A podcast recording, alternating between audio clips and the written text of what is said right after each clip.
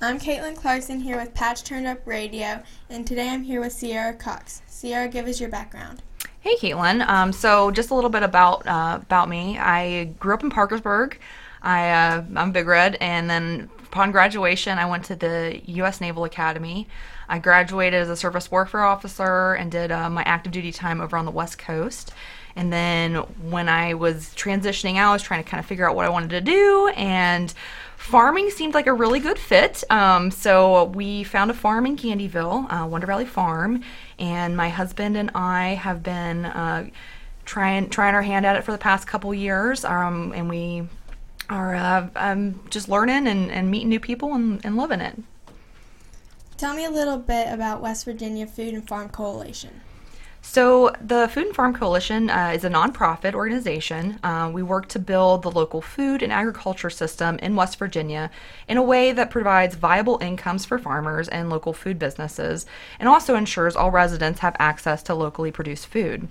We really want to help build a network of growers, processors, distributors, and markets that provides healthy, locally produced food to communities.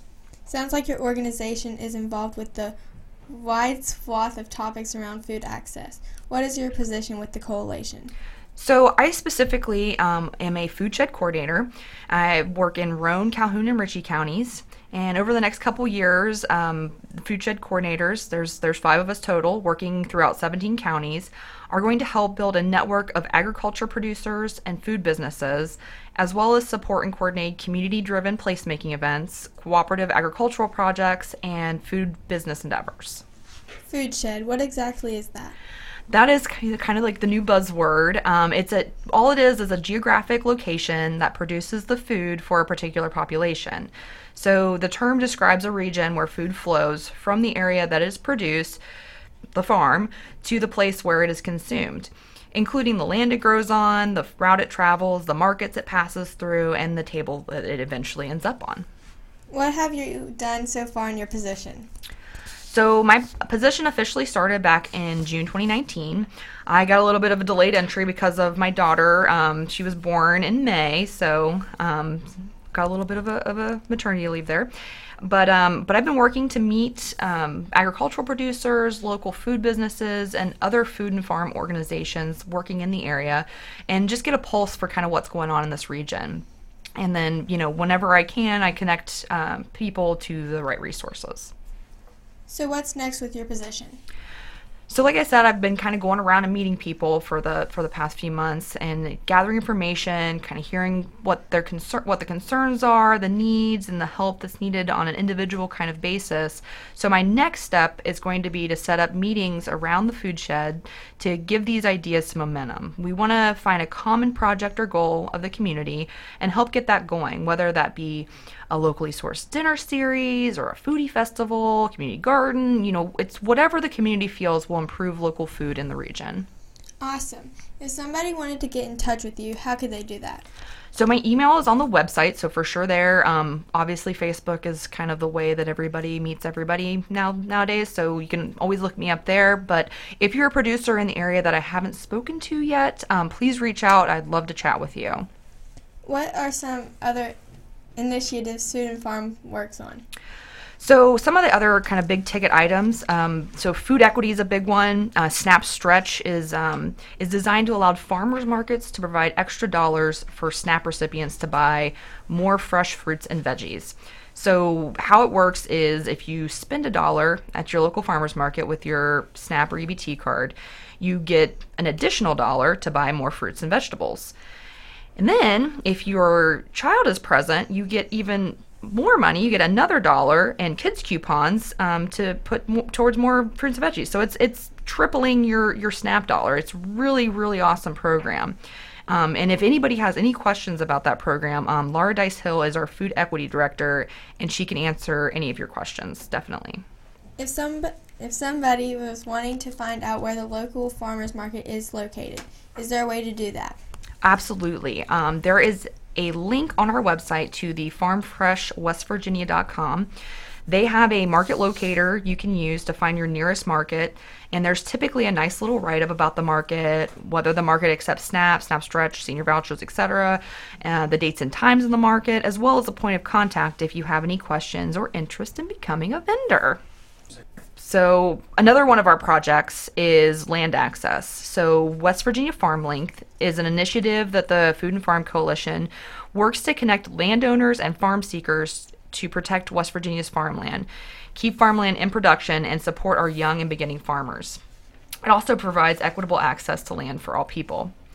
So there's a section on our website where you can select whether you are a landowner or a land seeker. Landowners are able to post information about their farm so that they can we can help match them with someone to farm to keep the, the land farmed. Land seekers can go on and browse farms that are either for sale or lease that fits what they're looking for. Sounds like you're farm matchmakers. We're definitely trying to.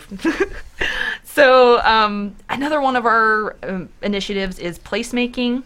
So placemaking is kind of having events around around local food. So connecting local food sector to tourism, you know, because visitors are starting to seek these unique experiences. People want to, you know, go out on the farm and, and do things, and you know, agritourism agritourism's gotten really big, and um, and you know, food the the food series that sort of thing. So um, Matthew Thompson is actually our go-to for all things placemaking, um, and he also is the point of contact for land access. So you can find him on our website.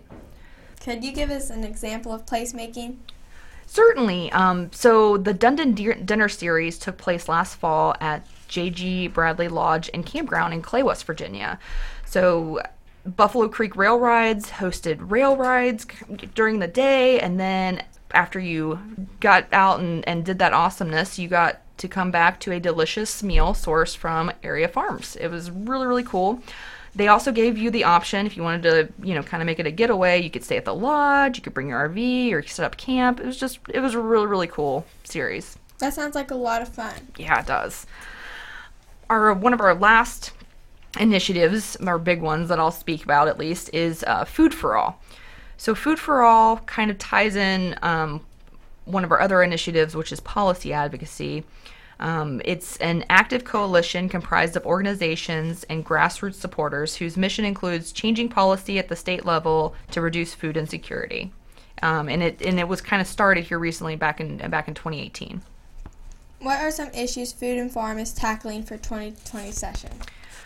So some of the big ones, and I won't get too in the weeds. Um, you, you can go on our website and kind of few more more in detail about them, but um, one, one of them is uh, development of a county comprehensive plan for summer student feeding. Um, we're also working to uh, create a state fund to match EBT and SNAP at the West Virginia farmers markets uh, increase state funding for emergency food assistance organizations, um, obtaining a waiver to allow vulnerable populations to purchase hot foods with EBT and SNAP, and also to advocate for the Reclaim Act to address the root cause of hunger with job creation. Is there a way for people to get involved? Absolutely. So, there's a couple events coming up that I want to tell everybody about, and all are welcome. So please, um, if you go to our website, you can RSVP for these. Um, we'd love to have you and love to see you um, in Charleston. So the first one on Tuesday, February 11th at 6:30 p.m. There is local Food and Farms Day Eve. So this is going to feature a reception where farmers, food businesses, and partners can speak with lawmakers over heavy hors d'oeuvres and drinks at Starling. So that's in Charleston, and it's going to be catered by Bluegrass Kitchen, which is delicious. Um, we'll also have a local musician and food and farm advocate, Annie Stroud, um, will join us and with some fiddling tunes, which is going to be really, really awesome. And then the next day, we're going to have a, a, nice bright and early morning. So February 12th at 8:30 a.m. is local Food and Farms Day at the state capitol.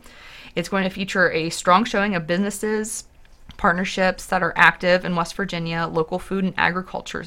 And then the next event on Wednesday, February 12th at 8:30 a.m., Local Food and Farms Day at the state capitol will feature a strong showing of businesses and partnerships that are active in West Virginia.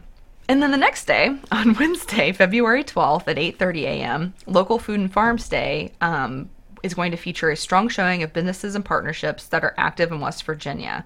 So, for those who wish to spend some time meeting with legislators, we will set you up with meetings and provide talking points. There's going to be breakfast provided, yes, by the cooks, um, West Virginia Cooks Collective, um, Matt Welsh of Vagabond Kitchen um, in Wheeling, West Virginia, Ann Hart of Provence Market in Bridgeport, West Virginia, M.K. Olinger of Hill and Hollow in Morgantown, West Virginia are going to provide some yummy, yummy food. And then coffee is going to be provided by Hilltree Roastery of Huntington, West Virginia. So you'll have your caffeine as well. This is Caitlin Clarkson with Patch Turned Up, and you have been listening to Sierra Cox with the Food and Farm Coalition. Thank you for joining us and tune in for more podcasts with Patch Turned Up.